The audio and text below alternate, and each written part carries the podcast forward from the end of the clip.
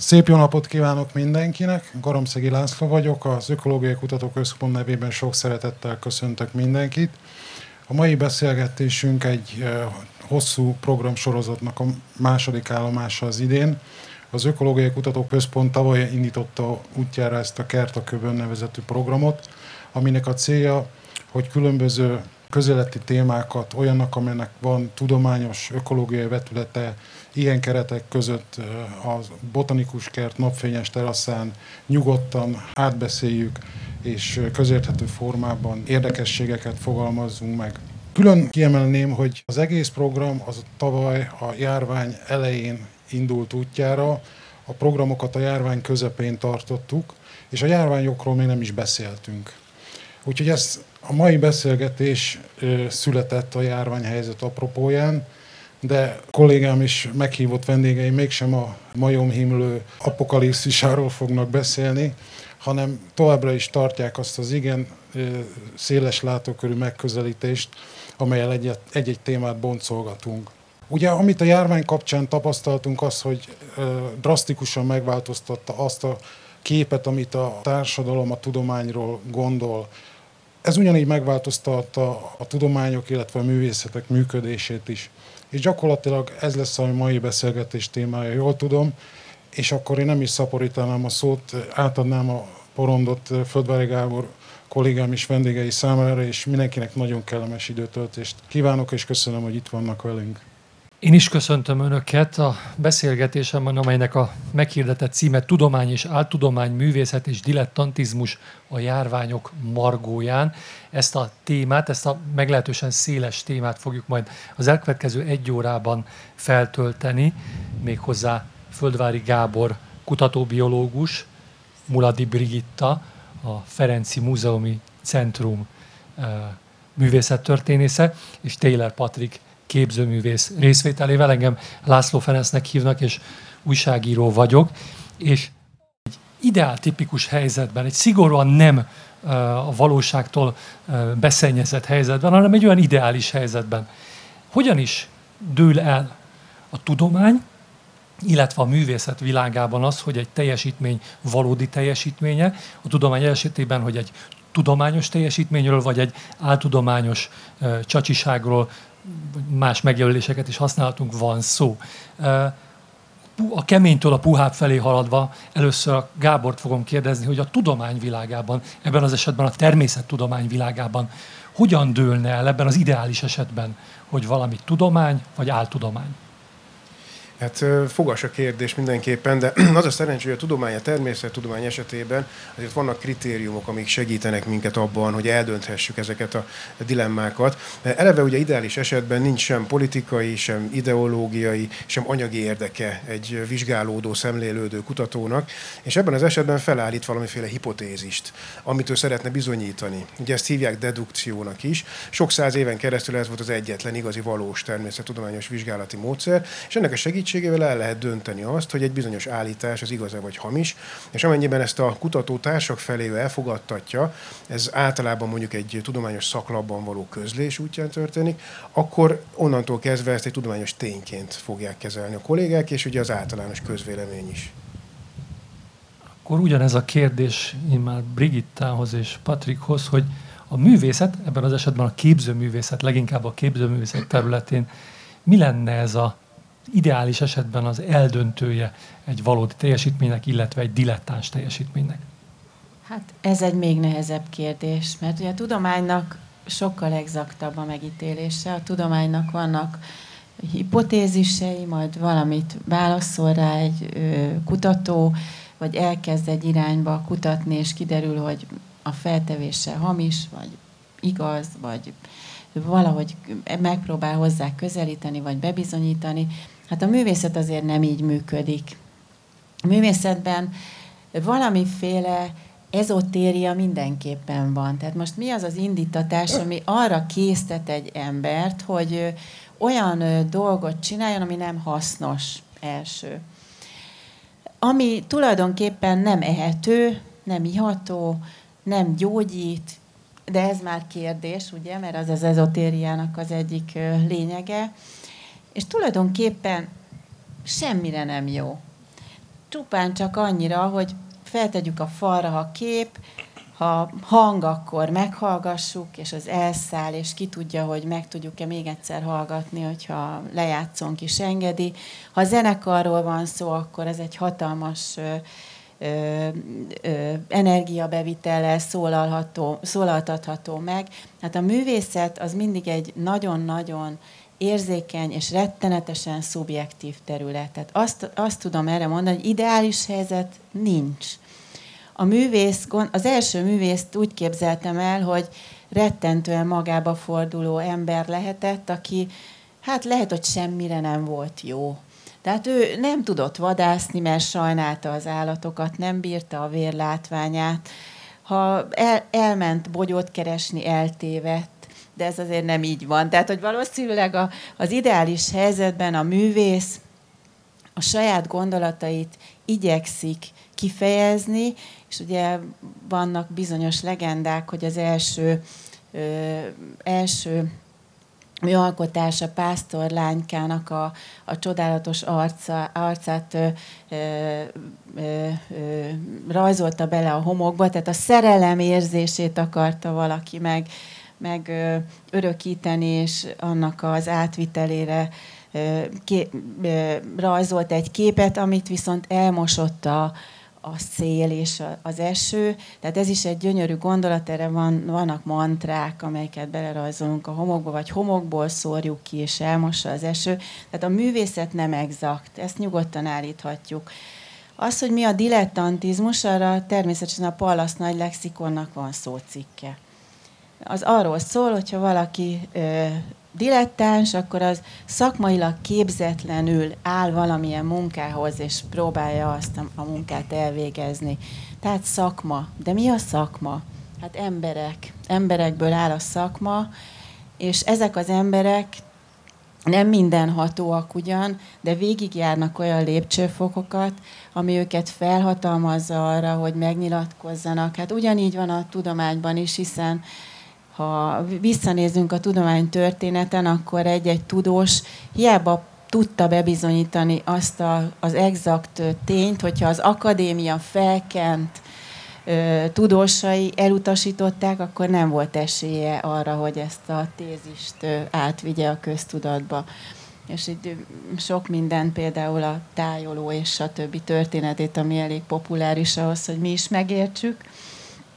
Tehát ugyanígy a művészetben is, hogyha ideális esetet vázolunk fel, akkor az mondjuk a görög poliszok, a, a, a kis városállamok idejében lehetett, amikor egy társadalomban szükség volt a szobrokra, mert a szobrok valamiféle istenséget ábrázoltak, ami, aminek a, az oltalma alatt valami történt. Tehát tulajdonképpen a vallásból indulhatott ki az a fajta művészet, amit most teljesen elválasztva ettől egy, egy szakma fogad el. Hát, hogyha nagyon messziről indulok, akkor valami ilyesmit mondanék. Patrik? Én ezt csak néhány plusz adalékkal egészíteném ki, ez így nagyon-nagyon kerek volt szerintem. Hát egyrészt az, hogy a, a 19. század előtt voltak kísérletek arra, hogy különböző pontozási rendszerek szerint meg tudják ítélni a művészetet, és különböző esztétikai kategóriákat rántottak elő, hogy mennyire bájos, milyen, mennyire nem is tudom mennyire fenséges, stb. És akkor annak megfelelően pontozták a műveket. Ez a szalonokban arra volt jó, hogyha már nem volt ez a, ugye ismerjük az egyházi vagy valamilyen főúri leókézás a mű, műtárgy végén, ami kikerekítette a műalkotás valamilyen egészé, akkor mégis segítse a öntudatra ébredő polgárságot, hogy dönteni tudjon, hogy most akkor ez jó-e vagy nem. És akkor a művészet történt, az forgott, és különböző dolgok történtek, és mondjuk, hogyha időben előreugrunk egy nagyot, akkor például mondjuk a konceptuális művészet az egyfajta ilyen direkt, közvetlenül olvasható mondjuk filozófiát teremtett meg a művészetben, és, és akkor ott már mások voltak az ismervek, mennyire világos a mű, mennyire konzekvens, mennyire vannak benne felesleges sallangok, vagy nincsenek, mennyire tisztán olvasható. Akkor mondjuk most utána, mondjuk az utóbbi évtizedben mondjuk a társadalmi relevancia fontossá vált a különböző mondjuk neomarxista olvasatok. Az, hogy a műnek milyen, milyen társadalmi mozgások, milyen együtthatók formálják azt, és hogy az hogyan tud relevánsan mondjuk esetleg valahogy alakítani a világunkon. Ez nem az ideális eset. Ez nem az ideális eset, csak hogy pont, pont ez, hogy most én úgy érzem, hogy hogyha körülnézünk, nagyon sok véleménybuborék van, nagyon sok ö, szempont alapján ö, kerül a művészet validálásra, tehát elfogadásra, és, ö, és ez egyre bonyolultabb. Illetve ö, a legújabb, mondjuk ilyen Instagramon keringő ö, kortás ö, mondjuk festészetben ö, a minőség az nem feltétlenül egy pozitív ö, jelzőként jelenik meg, és mondjuk felmerül az, hogy mennyivel izgalmasabb a bad painting, tehát a rossz festészet, vagy ennek valamilyen másfajta elkerülése, mondjuk a de-skilling, ami egy közgazdaságtani fogalom, az is bekúszott a művészetelméletbe, ez azt jelenti, hogy hogyan lehet a, a képességeket, a, a szakmai fortélyokat kiszedni a művészetből, hogy helyette egy, egy, egy demokratikusabb dolog legyen, amihez mindenki hozzáfér. Ugye az annyira rossz, hogy az jó, ugye ez a tudomány világában még nem egy elfogadott elv, és azt hiszem, hogy itt az első körben az már nyilvánvalóvá vált, hogy azért van egy nagyon nagy különbség a, a témánk, a beszélgetés téma, két alaptémája két alapközegek között, hogy a tudomány és a művészet világában. A tudomány világában Gábor még el tudott mondani egy ideáltipikus esetet. Ugye a művészettel kapcsolatban ti már csak ironikusan tudtok erre az ideáltipikus helyzetről beszélni, és ez már egy, egyúttal át is visz bennünket a mondjuk így az újabb keletű kihívások közegére, mely kihívások valójában a tudomány világát éppen úgy érték és most még mindig nem a járvány időszakról, és mindig nem az utolsó egy-két évről fogunk beszélni, talán még csak nem is a, a közösségi média által uh, átrendezett közegről, hanem mondjuk arról, hogy az utolsó száz év, uh, mondjuk teljes leegyszerűsítéssel a posztmodern mit változtatott azon, amit a tudományról, mint kemény közegről gondolunk, és mit változtatott a művészet közegében az, hogy egymással versengő esztétikák vannak, azonos időben, hogy nincsen korstílus, ami egy alapvető fogódzót jelentett sokak számára, sok művész számára évszázadokon át. És mit jelent az a tudomány világában, hogy nyilvánvalóvá tette, közvetítette azt, hogy igen, időről időre cserélni szoktuk az alapvető értelmezési közegeket, ahogy mondani, a paradigmákat. Igen, hát akkor, hogyha én vagyok megszólítva először, akkor mondanám a tudomány szempontjából mindezt. A természettudományokban azért egy nagyon lassú haladás volt jellemző mindig is, és természetesen ez valamilyen módon mindig útjában áll a paradigmaváltásoknak, hiszen az említett ilyen egészen exakt módszertan, amivel dolgoznak a természettudósok, ez nem teszi lehetővé hirtelen nagy ugrásokat, nagy váltásokat. De ahogy említetted is, az elmúlt száz év azért óriási változásokat hozott. Rögtön egy mennyiségi változás az, hogy mondjuk 100-150 évvel ezelőtt néhány tucat kutató dolgozott országonként, mondjuk egy ilyen európai országot nézve, most már ugye több ezer, tehát hogy egy iparággá is vált tulajdonképpen maga a kutatás, illetve a tudomány az egyik oldal, ami egy egészen drasztikus változás, az pedig már a 20. 21. század legeleje, tehát az elmúlt 20 év, amikor berobbantak azok a molekuláris biológiai módszerek, most konkrétan a biológiáról beszélve, hogy nekem ez a szakterületem, amelyek olyan mennyiségű adathalmazt tudtak elérhetővé tenni, ami korábban elképzelhetetlen volt. És egy kicsit visszatérek erre a dedukciós nista módszerre, ez rögtön átcsapott egy másik tudományfilozófiai szempontból egészen ellentétes kutatási módszertanban, az indukció, amikor van egy óriási adathalmazunk, és az alapján próbálunk valamiféle összefüggéseket vizsgálni. Sokan ennek igazából ellen is állnak, tehát azt mondják, hogy ez nem elfogadható, de olyan mértékű a, ennek a, a haszna, illetve annyira nagy felismerésekhez tudott vezetni, hogy gyakorlatilag most már elfogadottá vált ez is. Sőt, van egy harmadik nagyon érdekes kutatási módszer, amikor pedig a matematikai modelleket használva, kombinálva mondjuk a biológiát és a matematikát, akár olyan előrejelzéseket tudunk tenni, ami pusztán biológiai vizsgálati módszerekkel lehetetlen volna volna. Tehát egy nagy átalakulás itt is megfigyelhető, és még nem beszéltünk tényleg a közösségi médiáról, csak pusztán a természettudományos megfigyelési és leírási módszerek között. És ezek lehetővé teszik azt, hogy tulajdonképpen nagyobb, tehát ilyen paradigmaváltásszerű változások is kialakulhassanak egy-egy tudományterületen belül. Nekem ez nagyon izgalmas, és azon gondolkoztam, hogy ez a dedukció és indukciós kettős, tehát az, hogy az egyik esetében egy, egy alapgondolatból, egy tézisből bontom tovább és építem föl közös munkával végül is a tudománynak az alapgondolatait, és ezzel szemben az indukció mint egy kicsit, mint egy ilyen helyspecifikus, egy, egy ilyen adathalmazra való rárepülés, hogy ez az utóbbi szerintem a kortárs művészetben is egyre fontosabb, főleg mondjuk elég sok ilyen kutatás alapú projekt van, ami picit úgy, mint a terepmunka, úgy, úgy gondolkozik a, a, arról, hogy mit szeretne egy műben képviselni, és gyakran az adott helyhez, vagy az adott mondjuk helyszín történelméhez kapcsolódik, és abból kezd el levezetni, és adatokat variálni.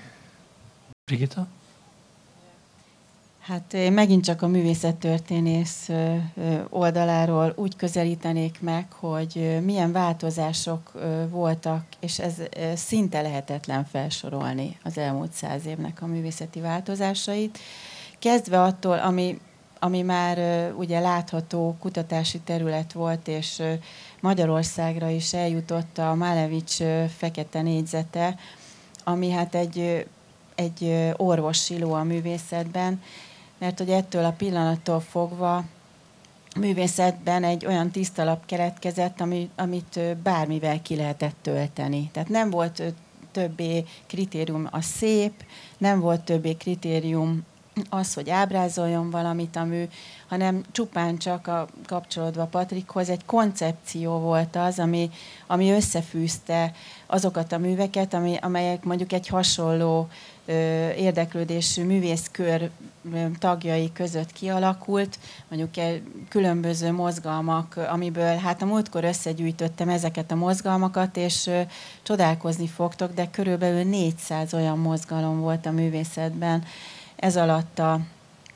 a száz év alatt, amit hát felsorolni is képtelenség, és ezek valóban lokálisak is voltak. Tehát voltak, amelyek Amerikában alakultak ki, voltak olyanok, amelyek csak Európában tudtak gyökeret verni, és voltak olyanok, amelyek Párizsban tudtak gyökeret verni, és a párizsi művészvilág, hogyha visszatekintünk mondjuk pont száz évvel ezelőttre, ami 1000 920-at jelenti, akkor ott a legnagyobb változások ö, ö, fogalmazottak meg a művészek részéről. Gyökerestől megváltozott a művészet. Szinte szinte azt mondhatjuk, hogy minden egyes kocsmaasztalnál alakult egy új kör, amelyik valami mást gondolt a művészetről. A szuprematizmus az, ami ugye köthető a Malevics művészetéhez, ami azt mondta, hogy a legfőbb, legfőbb jó az erkölcs, tehát hogy úgy kell közelíteni a művészethez, hogy a művész teljes valójával elhiggye, és teljes valójával tudja közvetíteni azt a művészetet, amit, amit elképzelt. Tehát tulajdonképpen kivette belőle a formai elemeket, és tulajdonképpen a hozzáállás lett a legfontosabb, és a, a, a, ö, tulajdonképpen a kikezdhetetlensége a művésznek, és ez a mai napig is nagyon fontos tényező.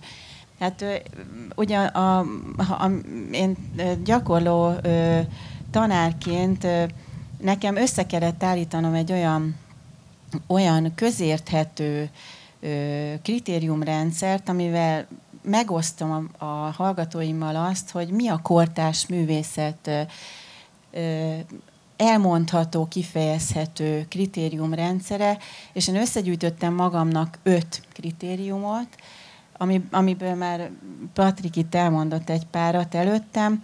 Például a társadalmi problémákhoz kapcsolódnia kell, kapcsolódnia kell valamilyen szociális problémához, de mindegyikből csak egyhez. Kapcsolódhat a kultúrához, a művészethez és önmagához a művész, de ezen kívül, tehát a formai problémák nem tartoznak a művészet körébe. Tehát nem lényeges az, hogy szépe, hogy piros-e, hogy kereke vagy, vagy négyszögletes, hogy festmény, vagy videó, vagy beszélgetés, tehát már egy beszélgetés is lehet mű, hogyha ezután mi ezeket a téziseket a nevünkkel együtt kitesszük a falra, és ezek olvashatóak, és esetleg még csinálunk magunknak is ábrákat is, hogy miért gondoljuk azt, amit gondolunk, akkor ez már egy konceptművészet lesz. Tehát az a, az a fajta óriási lépés, ami egy, egy portré, egy tájkép, egy csendélet, és egy interiőr után bekövetkezett a művészetbe, az befogadhatatlan. Tehát ez körülbelül ugyanazt az ugrást kell elképzelni, mint a, a, az analógból a virtuálisba. Elképesztő nagy ugrás volt, és közben még az is megtörtént, hogy a virtualitás előtört, és onnantól kezdve már például az én agyam már nem alkalmas arra, hogy befogadjam például ezt a virtuális közegben megosztott montásszerű művészetet, ami számomra természetesen a művészet fogalom mellett létezik, tehát én nem tudom a művészet sorába bele passzírozni, de az az én hibám. Tehát, hogy itt már szerintem generációk is ö, vannak, tehát, hogy én is már egy olyan generáció vagyok, aki, aki még azért ragaszkodik ahhoz, hogy valami anyagit is találjon abban a művészetben. Ez nem kritérium. Ugyanúgy, ahogy, ahogy a kriptovalutát ki, kibányásszuk, ugyanúgy bányászhatunk egy művet is. Én ezt szeretnék röviden hozzáfűzni valamit, hogy szerintem nagyon izgalmas azt megvizsgálni, hogy ez a művészet elmélet, mint mondjuk tudományák hogyan működik. És erre van egy nagyon-nagyon szép gondolata, egy Irit Rogov nevű, hát irodalomkritikus egyébként, és művészetelmélettel foglalkozik. Ő azt mondja, hogy a művészetelméletnek az a feladata, hogy elbizonytalanítson, és oda is kérdéseket tűzzön be, ahol korábban mindenféle megegyezés teljesen világos volt. Tehát, hogy mi a portré, nem mondhatjuk azt, hogy az egy arcképe valakinek, ami önmagáért ábrázol valakit, hanem el kell bizonytalanítanunk, és végül is a művészet elmélet ándon kérdéseket tesz fel. Tehát, hogy valahogy nem egy, egy konszenzusra kíván jutni, hanem problematizálni akar dolgokat, felásni a terepet, hogy új, új dolgok születhessenek, és, és szerintem ez is hozzájárul ahhoz, hogy hogyan alakul maga a művészet, mert a művészet és a művészet elmélet, mint mondjuk a, a, a tevékenykedés és a tevékenykedésről való gondolkodás, az nagyon összekapcsolódik, és nagyon intenzíven reagál egymásra a két terület. Pontosan, én is így gondolom, és hát persze itt láttuk, a, láttuk a, az elmúlt húsz év történéseiben is, vagy inkább már lehet, hogy több, lehet, hogy már inkább 40 év, amikor a Visual Studies hódító útjára indult, és azt mondta, hogy minden szem ártatlan, és, és semmilyen művészettörténeti formát nem kell követnie. Tehát ez volt a legközérthetőbb, tehát itt már az én hozzáállásom egy picit elakadt, tehát ezen túl már szinte nem is, nem is tudok elgondolkodni ezeken a problémákon, de szerencse, hogy a fiatal generáció kisegít engem, hogyha bajba kerülnék. A beszélgetésben az eddigiekben is már többször is érintettük az idő faktort, az időt, mint tényezőt, abban a kérdésben, hogy hogyan is alakul művészet, illetve tudomány világa, és ha lehet, akkor ismét ezt a témát feszegetném, méghozzá úgy, hogy jelezném a, a számomra nyilvánvaló különbséget. Ugye a művészet világában az időt az sokáig úgy kezelték, mint ami dönt a, egy adott produk, művészi produktumnak az értékeről. Az idő majd eldönti. Ott esetben eldönti azt is, hogy valódi-e valami, vagy hamis. Ugye a legbölcsebb az idő. Ugye ez, a, a, e címmel ugye Szilágyi János György írt egy csodálatos könyvet arról, hogy hogyan dönt el az, dönti el az idő azt, hogy valami hamisítvány volt-e, vagy sem. Ugye ő ókori művekkel kapcsolatban írt erről. Míg a tudomány területén az idő leginkább abban a számomra, abban a szempontból érdekes, hogy akik ma a tudományt áltudományos irányból támadják, legtöbbször azzal az érvel dolgoznak, hogy a tudomány időről időre cseréli a maga állításait. Időről időre változtat az állásfoglalásain, míg ezzel szemben az áltudomány az mindig ugyanazt állítja, tehát őt nem, nem érik az, az időnek a kihívásai. Beszéljünk akkor így ennek az időnek a két vetületéről. Itt részemről látok azért hasonlóságot a művészetekhez, ugyanis a tudományban is létezik ez az időfaktor, hiszen eh, ahhoz, hogy egy eh, mondjuk tudományos elmélet bizonyítást követően általánosan elfogadottá válhasson, az el kell telni időnek, hiszen egy idő után megpróbálják majd megcáfolni ezt. És valóban a természettudomány az így működik, eh, hogy muszáj, hogy cáfolható állításokat tegyen, hiszen különben nem is lehetne vele foglalkozni. És valóban néha ez megtörténik, hogy megcáfolják, de olyankor ez nem kerül be abba a bizonyos mag tudásunkba, amit, amit kiindul kiindulás alapnak vehetünk, de azért az természetesen nem igaz, hogy időről időre mindenféle alapállításunk megváltozik, hiszen akkor, akkor tényleg egy nagy katyvasz volna, és nem tudomány lenne a neve. Tehát azért vannak olyan alaptézisek, amelyek kiállják az idő próbáját, és utána arra építkeznek a többi megállapítások és, és hipotézisek. Jó, én, én nekem nem tudom, hogy ez, ez most mennyire kapcsolódik a kérdéshez, de remélem, hogy legalább árnyalja, hogy, hogy nagyon gyakori mondjuk közhely, amit gyakran olvashatunk, az, hogy a, a mai rohanó világunkban, ugye ezt, ezt már úgy, úgy bebetonozódott, ugye, úgy, úgy könnyen kimondjuk, aztán elszégyeljük magunkat néha, és ez, ezzel úgy elkezdtek sokan foglalkozni. Mit is jelent ez, hogy tényleg, gyors a mai létezés, vagy éppen egy ilyen lelassult, ilyen apátiaszerű álló vízben vagyunk, és abban próbálunk valahogy pancsikolni, tehát hogy mi ez a mostani idő érzékelés, amit, amit tapasztalunk, és erre egy nagyon szép művet láttam, ami egyébként egy előadás volt, az előadó, akit Brett Trommelnek hívnak, ő azt csinált, hogy egy másfél órás előadást 14 perc alatt mondott el, és megpróbálta a lehető leggyorsabban elhadarni az egészet, ugye teljesen érthetetlen volt, egy ilyen fura, ilyen, hát kicsit ilyen sámánisztikus, ilyen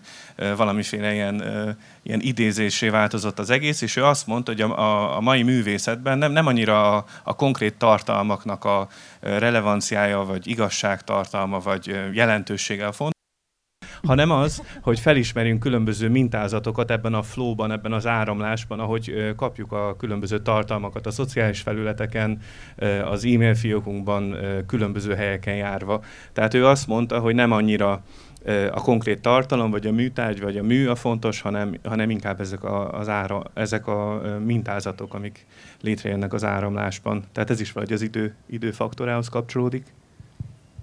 Hát időfaktor. Ez, ez egy akkora falat nekem, hogy így kapásból több oldalról is tudnék jó példával szemléltetni folyamatokat, amiben az idő egy nagyon fontos szerepet játszik. Most a két dolog. Az egyik az, hogy a művészet, művészettörténet, a művészettörténész folyamatosan kutat. Tehát egyrészt van egy kutatási területe, ami köszönő viszonyban sincs a kortás művészettel, és más nyelvezetben kell megfogalmazni, mert a maguk a művészek is egy teljesen más nyelvezetben dolgoztak. A, a művészet az egy nyelv, azért ezt jelentsük ki. Az még eddig nem volt annyira tiszta. A művészet olyan nyelv, ami minden művész számára egy feladat, hogy megteremtse azt a nyelvet, és azt a nyelvet megtanítsa másoknak. Tehát ahány művészt ismerünk, annyi nyelvet tudunk olvasni, és tudunk róla beszélni, jó, jó esetben, de amelyik megszólít minket, azzal biztos, hogy tudunk beszélgetni, és a művésszel is. Na most nem feltétlenül fontos az, hogy milyen korban alkotta azt a művet a művész, tehát mi tudunk beszélgetni egy nagyon régi művel is. Tehát én tudok például a, nem tudom, a, a kis vázakészítő, görög váza festő munkással, aki soha nem gondolta arra, hogy ő művész lesz, és nem is volt talán ilyen fogalom abban az időben még, azt gondolom nem volt. És a mi agyunk egyszerűen nem is tudja felfogni azt, hogy például a kortárs művészet fogalom, az mindössze, nem tudom, 40-50 éves, tehát hogy nincs, nincs még tulajdonképpen nagymama korban sem. Tehát igazán az, hogy kortárs művészet, az eddig nem létezett. Tehát mi most egy olyan kritériumot szeretnénk rákényszeríteni a művészeinkre, amit rá is kényszerítünk, ugye rengeteg kérdést teszünk fel nekik, és mindenképpen ki akarjuk belőlük húzni, hogy most miért festett le egy virágcsendéletet. Hát kit érdekel egy virágcsendélet? És kiderül, hogy az a kép nem is festmény. És kiderül, hogy az a kép megmozdul. mert az egy olyan monitor, amiről így messziről azt gondolom, hogy ez egy festmény, és ez egy monitor, és a virág csendélet elkezd hervadni.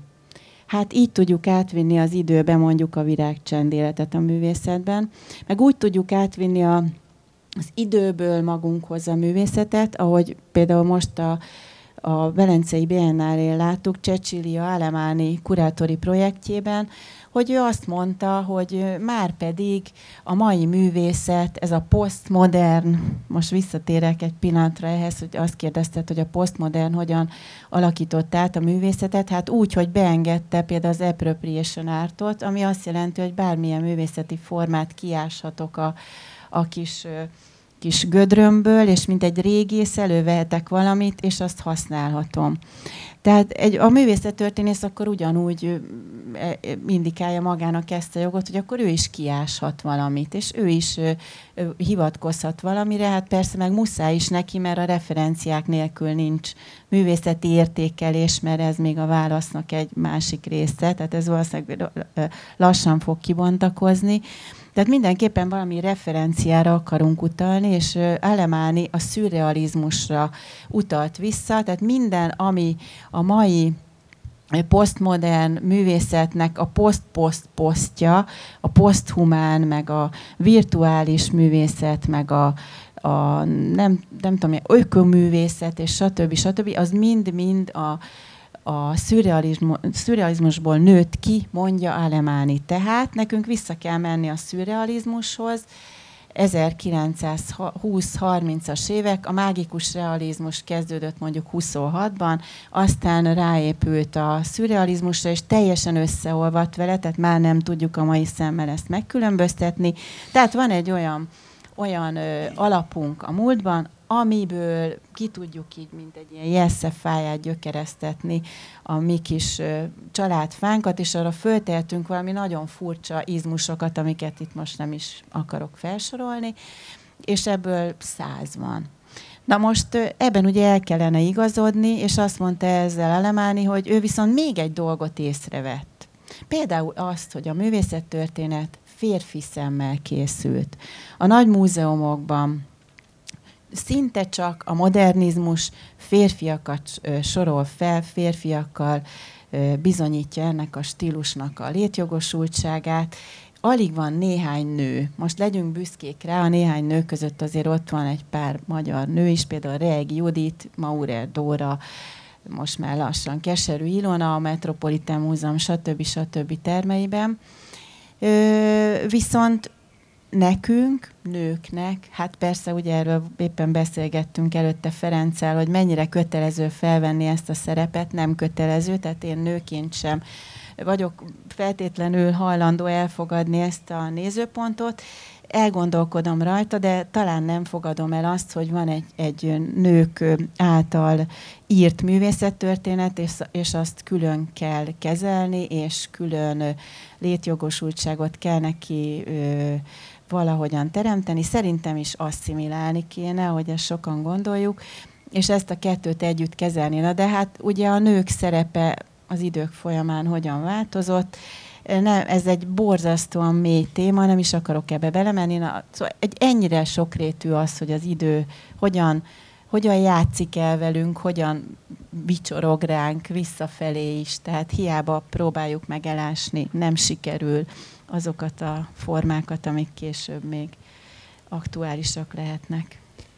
Önök ugyan legalább 15 méterre vannak tőlem, de eh, én azt eh, érzem, hogy azzal kapcsolatban van egy igény a közönségben, az önök képviseletében beszélek, hogy végre tegyünk állításokat valódi és áll megkülönböztetésére vonatkozóan. Most már szeretném kiugratni a nyulat a bokorból, beszéljünk valódi és áltudományról, beszéljünk valódi művészetről és dilettantizmusról.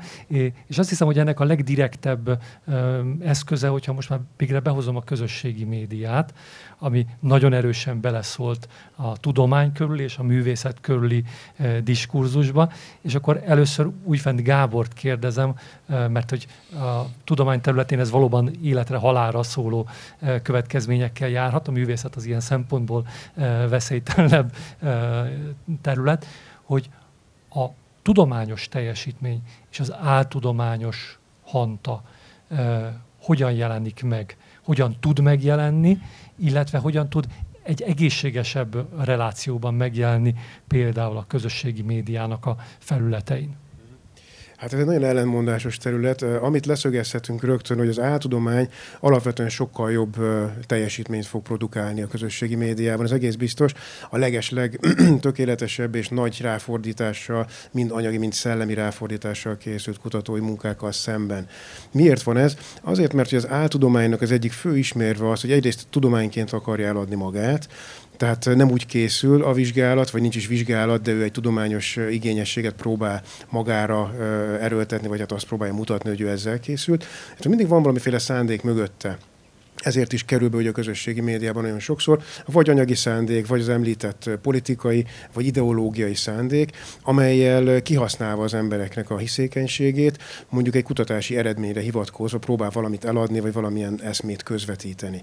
Ezzel szemben ugye a tudomány esetében, és ugye itt érnék vissza, hogy mennyire hátrányos tud lenni egy igazi kutatási eredmény a, a közösségi médiában, ezek az érdekek nem mozgatnak jó esetben egy kutatót, és éppen ezért valamiféle objektív megfigyelés, egy, egy egy, felismerésnek a kommunikációjáról beszélünk. És ebben az esetben van egy nagy hiányossága egyébként a, a kutatóknak, ugyanis az a fajta kommunikáció, amivel mi mondjuk egy tudományos labban leközöljük az eredményeinket, az teljes mértékben használhatatlan egy, egy nyíltabb, egy tágabb, nagyobb közösség számára. Tehát szükség volna egy közvetítő közegre, én nem mondom azt, hogy versenyre kell kelni ugye az áltudománya, mert hogy ez nem cél, de mondjuk megmutatni azt, hogy mi a különbség a tudomány és az áltudomány között, ehhez kellenek ezek a közvetítők, akik hiányoznak. Tehát egy igazi igényesen megírt tudományos ismeretterjesztő cikk például képes lenne áthidalni ezt a nagy szakadékot, ami mondjuk a kutató kommunikációja és mondjuk a befogadó közönség egy átlag embernek a befogadó képessége között rejlik. Ugye ezt a legegyszerűbben talán úgy lehetne érzékeltetni ezt a, általad említett különbséget, hogy a, a tudomány világa az, az részben érdem, részben tekintély alapú, tehát egy meritokratív közeg. Ezzel szemben a közösségi média az a többségi elv alapján működik, méghozzá nagyon drasztikus módon, ahol a tudósnak az egy véleménye a, a száz avatatlan véleményével szemben az csak egy töredéket tud képviselni. Tehát ez a... Pontosan. És, és hozzátenném még azt is, hogy itt összekeveredik két nagyon fontos dolog, a mennyiségi és a minőségi kérdések. És hogyha valaki bármelyik közösségi média oldalon ugye látja azt, hogy milyen uh, információk jönnek be hozzá, az már ugye a, a családtag, a rokon, a barát, az ismerősnek a, a kis buborékjától nagyon távol tud állni. És hogyha valaki mondjuk a, a földnek a, a lapos kinézetére keres rá rendszeresen, akkor rendkívül sok ilyen információ fog beérkezni hozzá, és a kellő módon uh, tényleg izoláló eltávolodik a, a többi információtól, akkor kialakul, mint ahogy tudjuk is, hogy kialakulnak ugye a lapos földben hívő emberek köre, és sok-sok ilyen buborék létezik, és ugye itt a nagy probléma az az, hogy a minőségi különbség nincs meg a mennyiség, tehát minőség és mennyiség közötti különbséget nem érzékelik jól az emberek, hiszen azt látják, hogy a 3000 ismerősből 2000 az engem megerősít az én hitemben, tudatomban, akkor ez valószínűleg igaz. És hát sajnos itt van a, a tudománynak nagyon nagy szerepe, hogy ezt megmutassa, hogy attól az még nem igaz, hogy néhány ember vagy néhány száz ember valami hasonlót gondol egy jelenségről. De és ebben tényleg van szerepe a kutatóknak is, hogy az ő módszeréket ne csak a saját köreikben tudják elfogadtatni, hanem egy szélesebb publikum számára is. Te mondtál számokat, de valójában a tudománynak azt is el kell fogadtatni, hogy valami attól sem válik igazá, hogyha pár milliárd ember gondolja. Ugye most már körülbelül ezzel a számmal is dolgozhatunk bizonyos kérdésekben. De akkor, ha már említettem ezt az ellentmondást a, a, a tekintély, érték és a mennyiségi elv között. Ugye a művészet területén, ha tetszik, ez bizonyos szempontból még drasztikusabbá és még töredezettebbé vált a, a közösségi médián, média világában, nem? Itt Patrik már egyébként erre utalt, meg szerintem én is, hogy próbáltunk magunknak összeállítani olyan exakt ismérveket, ami alapján azért megpróbálunk mi is ebben meggyőzően érvelni, hogy úgy mondjam. Mert például nekem számos olyan beszélgetésem van, amit én már próbálok kikerülni, tehát a barátaimmal nagyon nem szeretek művészetről beszélni, mert mindig kiderül az, hogy, hogy az, amit ők művészetnek gondolnak, az nagyon sokszor a barátom is fest, és hát lefestette a macskát, és hát ez baromi jól sikerült, és rendelek nála egy macskát. Tehát, hogy ez, ez nem művészet. Tehát ezt nyugodtan megmondhatjuk a barátunknak, hogy hát egy kicsit menjen, menjen el azokra a helyekre, ahol szakemberek vannak, és, és beszélgessen, nem, ne csináljon semmi más, tehát még ne, ne, ne rajzoljon macskát hanem, hanem kezdjen el tájékozódni, beszélgetni, kommunikálni, mert a mai világnak a felépítése, a struktúrája azt kívánja, hogy megtaláljuk maguknak, magunknak azokat a kis sejteket, ahol ezeket a valódiságokat tudjuk átélni. Hát ez egy borzasztóan nehéz dolog egy, egy művészettörténésznek, aki be van ékelve egy nagyon vegyes társadalomba, és hogyha szóba kerül, hogy mi a foglalkozásom, akkor rögtön azt hiszik, hogy én festek. Tehát, hogy odáig jutott el az átlag ember gondolkodása, hogy a művészet az festészet. Hát ez, ez már régességen nem igaz, viszont a festészet lehet kortás művészet. Tehát akkor visszatérünk megint a kortás művészet fogalomhoz, ami egy rettentően nehéz, de egy rettentően könnyen megvilágítható ö, ö, ö, dolog, amit például, hogyha elkezdünk arról olvasni, ne csináljunk semmi más, csak írjuk be azt, hogy dilettantizmus. Rögtön találunk rá remek cikkeket, nagyon bájos, gyönyörű cikkeket. Például az egyikben azt lehet olvasni, hogy, hogy az legyen gyanús, hogyha haldokló Petőfi felírja a vérével az égre, hogy hazám. Tehát ez valószínűleg nem kortás mű. Hát az ilyen, ilyen művektől óvakodjunk, mert hogy itt valaki nagyon, nagyon elszállt az érzelmeivel, ami megint csak nem azt jelenti, hogy a kortás művészetben nincs érzelem. Tehát, hogy a kvalitásos kortás művészetben, ami nem dilettantizmus, nincsen érzelem. De hát én azt gondolom, hogy a művészet ott kezdődik, hogy elmegyünk múzeumba, elmegyünk galériába, és megnézzük a műveket. És hogyha már van egy tudásanyagunk, akkor megbeszéljük ezt másokkal is. Tehát ha már van egy, egy bizonyos halmaz a fejünkben, tehát nem hiszem, hogy a tudósok úgy, ke, úgy ülnek le az asztalhoz, hogy van előttük egy fehér papír, és azt mondják, hogy én most matematikus leszek.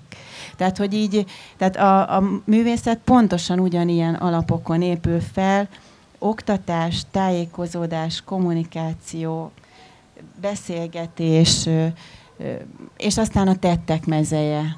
Tehát az önképzés, az a, az a leges legfontosabb, akkor lesz arcunk, akkor lesz a kortás művészből kortás művész, amikor már a saját nyelvével tudja elmondani azt a problémát, amire éppen felfigyelt, vagy arra tud kérdéseket feltenni, mert ez, ez is a legfontosabb.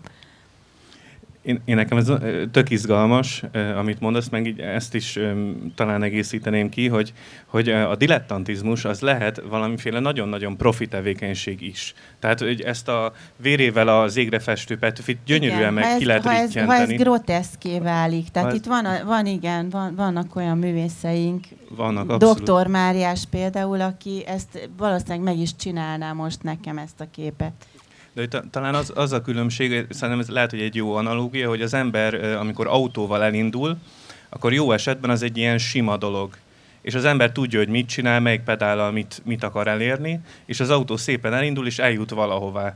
És a dilettáns művész az szerintem az, aki elkezd kacsázni az autóval jobbra-balra, előre-hátra, nem veszi észre, és azt gondolja, hogy ez így jó. Tehát hogy szerintem ilyen egyszerű a dilettáns, hogy egyszer nem tudja, hogy amit csinál, az nagyon sok ponton akadozik. Vagy az is lehet, hogy nagyon-nagyon profi, csak ahova megy, az oda nem kellene menni. Tehát, hogy lehet, hogy ez egy, egy, egy túlzó hát, leegyszerűsítés. Nem tudja, hogy hol vannak a gombok például. Vagy hogy hol vannak a gombok. De igen, ahogy Brigi mondta, itt ilyen intézményekről van szó, az, hogy valaki átmegy egy oktatási rendszeren, de nem elég, hogy bemegy az ember az egyetem épületébe is, a, a falakra néz, fél évente egyszer, hanem beszélget is a többieket. Tehát, hogy a művészet az egy ilyen diskurzív, beszélgetés alapú dologban tud kifejlődni, és valahol talán egy, egy, egy ilyen visszajelzési rendszerként is gondolhatunk a művészetre, ami díjazza a, figyelemnek bizonyos minőségeit. Az, hogy hogyan figyelek a gondolataimra, a körülöttem lévő világra, a társadalomban, amiben létezem. Tehát, hogy mindenre hogyan tudok, milyen minőségben tudok figyelni.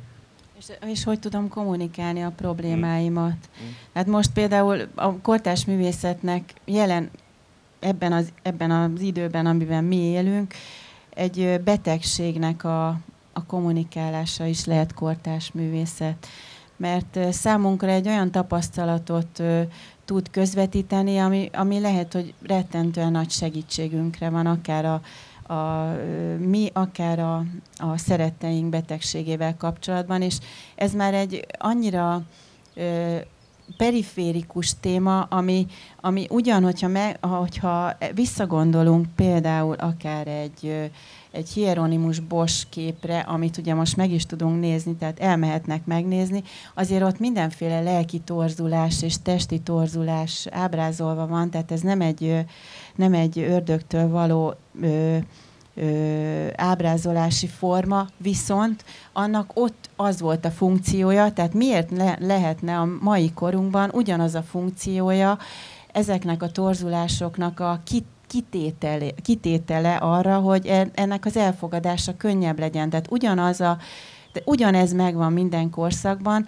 csak jól kell értelmezni. Tehát továbbra is azt mondom, nézni, látni, értelmezni, beszélgetni, eljárni ilyen beszélgetésekre, és rögtön fogjuk tudni, hogy mi a dilettantizmus. Nem kell nekünk azt megmondani, nem kell ahhoz egy művészettörténés sem.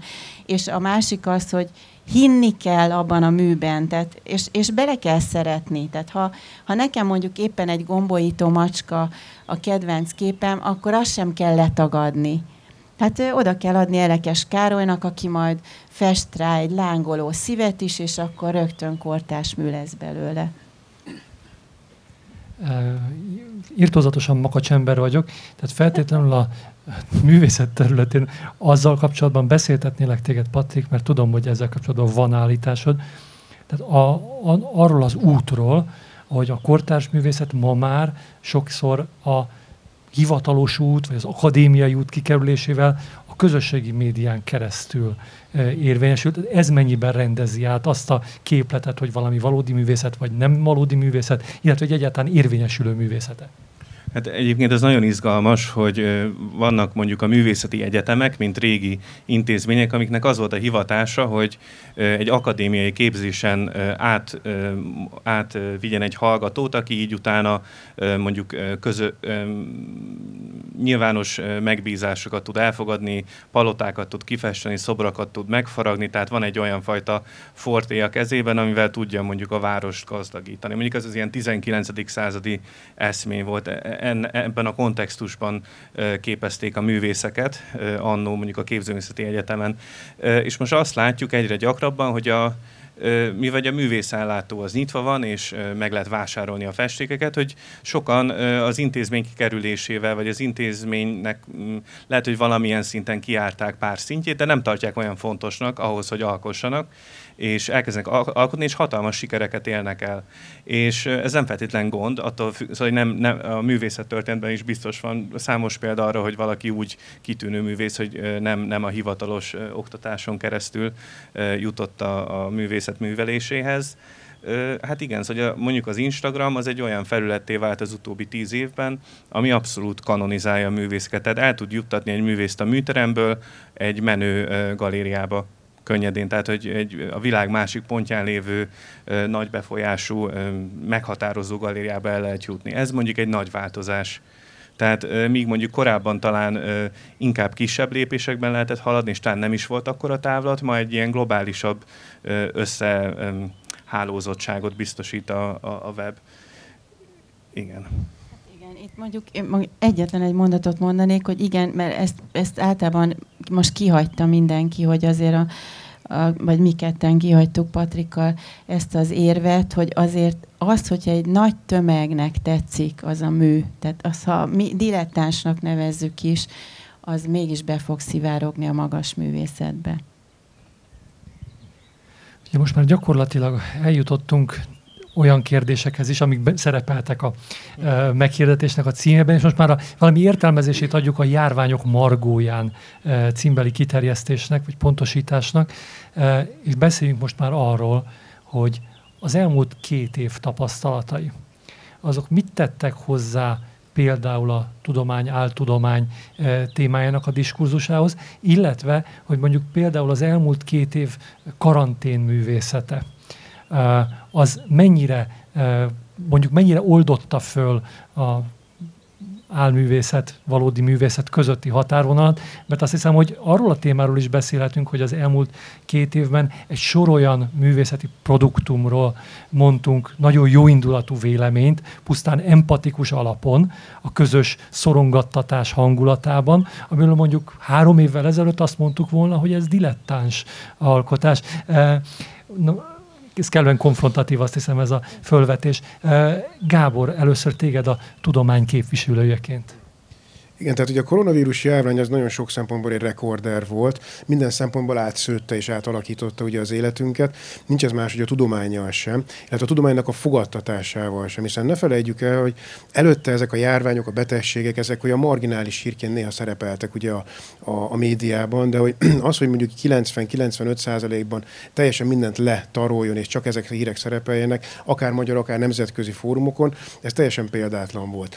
És ugye tegyük hozzá, hogy a, a lezárásoknak következtében nagyon sok unatkozó ember is kialakult hirtelen, hiszen ugye arra panaszkodva, hogy milyen nehéz sorsuk van, mert a kanapén kell üldögélni pár hétig, elkezdett mindenki olvasgatni mindenfélét, és nagyon sokan valóban azt hitték, hogy azért, mert bedobtak ilyen mutáció, meg variáns, meg, meg genetika, ilyen szavakat, akkor ők is már valamilyen módon értenek ehhez, és ö, szoktam mesélni, mint érdekes példa, hogy a vízszerelő például nekem, noha tudta, hogy én nekem ez valamennyire a szakterületem, simán elmagyarázta hosszasan, hogy miért nem kell foglalkozni ezzel a betegséggel, hiszen ezt csak kitalálták, és semmiféle veszély nem fenyeget minket. Ez, nem, ez maga csak öt évvel ezelőtt sem történt volna, de húsz évvel ezelőtt meg pláne nem. Tehát nagyon sokat változott ebből a szempontból a, a, a receptív oldal, tehát a befogadó közeg, és változnia kell a tudománynak is, hiszen valamilyen módon ebből ki kell tűnni ebből a hatalmas uh, álhír tömegből. Uh, és megint visszatérnék arra a hiányosságra és nehézségre, hogy a tudománynak ebből a szempontból meg vannak kötve a kezei, hiszen minél hangzatosabban próbáljuk megfogalmazni azt az állítást, annál kevésbé lesz védhető esetleg tudományos szempontból. Tehát ilyen módon ugye egy, egy átalakulás szükséges, de a pontos kidolgozott módja ennek nem látszik még jelenleg. Karanténművészet? Hát, hogyha személyes dolgot is lehet mondani, akkor az én munkamódszeremet is nagyon át, átváltoztatta a pandémia, mert hogy általában én szeretek ilyen kommunikátori szerepet betölteni, imádok tárlatot vezetni, rendkívül jól inspirálnak a képek, nagyon szeretem, ha figyelnek rám, és, és beszélgetünk a művekről, és olyan dolgokat is elmondanak nekem, ami nekem soha nem jutott volna eszembe. Tehát, hogy egy, egy rendkívül sokat beszélő ember vagyok, és biztos sokat tévedek is, és mindig engedem magam kiavítani, és, és azt látom, hogy most valahogy ilyen minden tudó emberek keletkeztek. Tehát, hogy így egyszerűen minden egyes témához hozzászólnak, és mindenhez van megjegyzésük, és mindent jobban tudnak. Hát ezzel ellen azt hiszem nem, nem tudunk nagyon sokat tenni.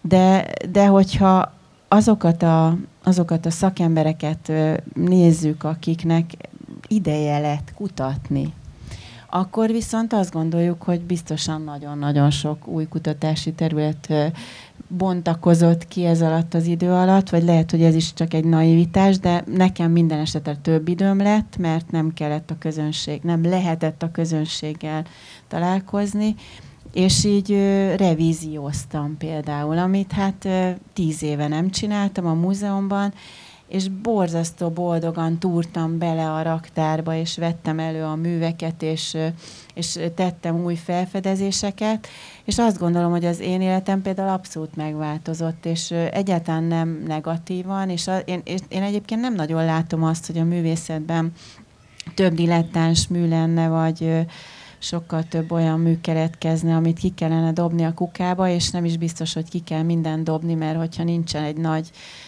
merítés, akkor nem is tudunk abból kiemelkedni, tehát mindenképpen kell ez a szövet, amiben amiből mindenféle dolgot ki lehet mazsolázni, és, és még később rájöhetünk, hogy az a, az a kis fekete ott jobban csillog, mint a fehér, tehát hogy lehet, hogy, hogy nagyon sok pozitívuma van mindenki számára, nekem ez, és hogy el tudtam mélyedni egy olyan a művész házas pár kapcsolatában, a Czóbel Béla Modok Mária házaspár kapcsolatában, amit eddig nem nagyon tehettem meg, és ezzel, ezzel született valami, és azt hiszem, hogy a gondolkodásom is megváltozott. Tehát így egészen másképp nézek rá egy bulvárcikre például, mert hogy az időfaktor, tehát az, hogy sok időnk van, az azt is jelenti, hogy, hogy elkezdjük tud, meg, tudni megkülönböztetni a bulvár cikket a tudományos cikktől, ami, egy, ami még nekünk is probléma. Tehát amikor egy aukciós ház arra szakosodik, hogy,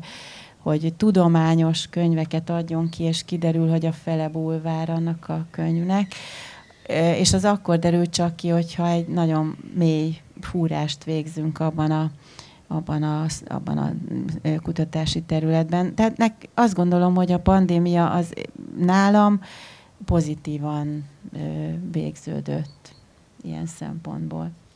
Én sok művésszel beszélgettem, és sokan azt mondták, ami ide érdekesen kapcsolódik, hogy valójában nem változott semmi számukra, és ez azért van, mert hogy az igazán jó művészek azok a műteremben vannak, úgy elsősorban. Tehát, hogy amúgy is így élnek, tehát be vannak zárkózva valahova, ott dolgoznak, valami történik a világban, jó esetben reflektálnak rá, hogy erről már beszéltünk, de gyakran egy, vagy egy műteremben, vagy valahol intenzíven csinálják azt a munkát, amit végeznek, és ennek megfelelően valamit utána vagy műtárgyak formájában, vagy véleményként kifejtenek.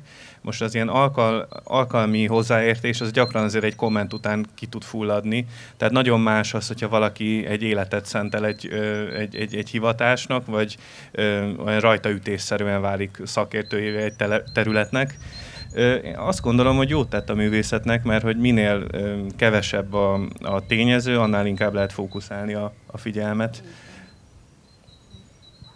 Akkor valamelyest megvéd, megvédve a magam e, rossz indulatú előfeltételezését, elmondanám, hogy szerintem azért van egy radikális különbség a, a, az alkotó és az előadó művészet között. Amiről én beszéltem, az előadó művészetben szerintem nagyon e, jól érvényesül az, hogy, hogy hát egy csomó olyan karanténprodukcióval találkoztunk, ami, amikor beszorultak adott esetben a saját hálószobájukba, e, és onnan közvetítettek dolgokat, és arra mi azt mondtuk, hogy nagyon érdekes művészet, de nem biztos, hogy erről száz százalékig e, meg voltunk győződve. Arról pedig, amit e, Gábor mondott, vagyis, hogy nagyon érdekes módon a, az írtán az emberek mindez elkezdtek szakértőként közelíteni. A, az én munkahipotézisem az az, hogy valójában a koronavírus idején az történt a teljes népességgel, ami megelőző pár évben az internetes újságírókkal történt.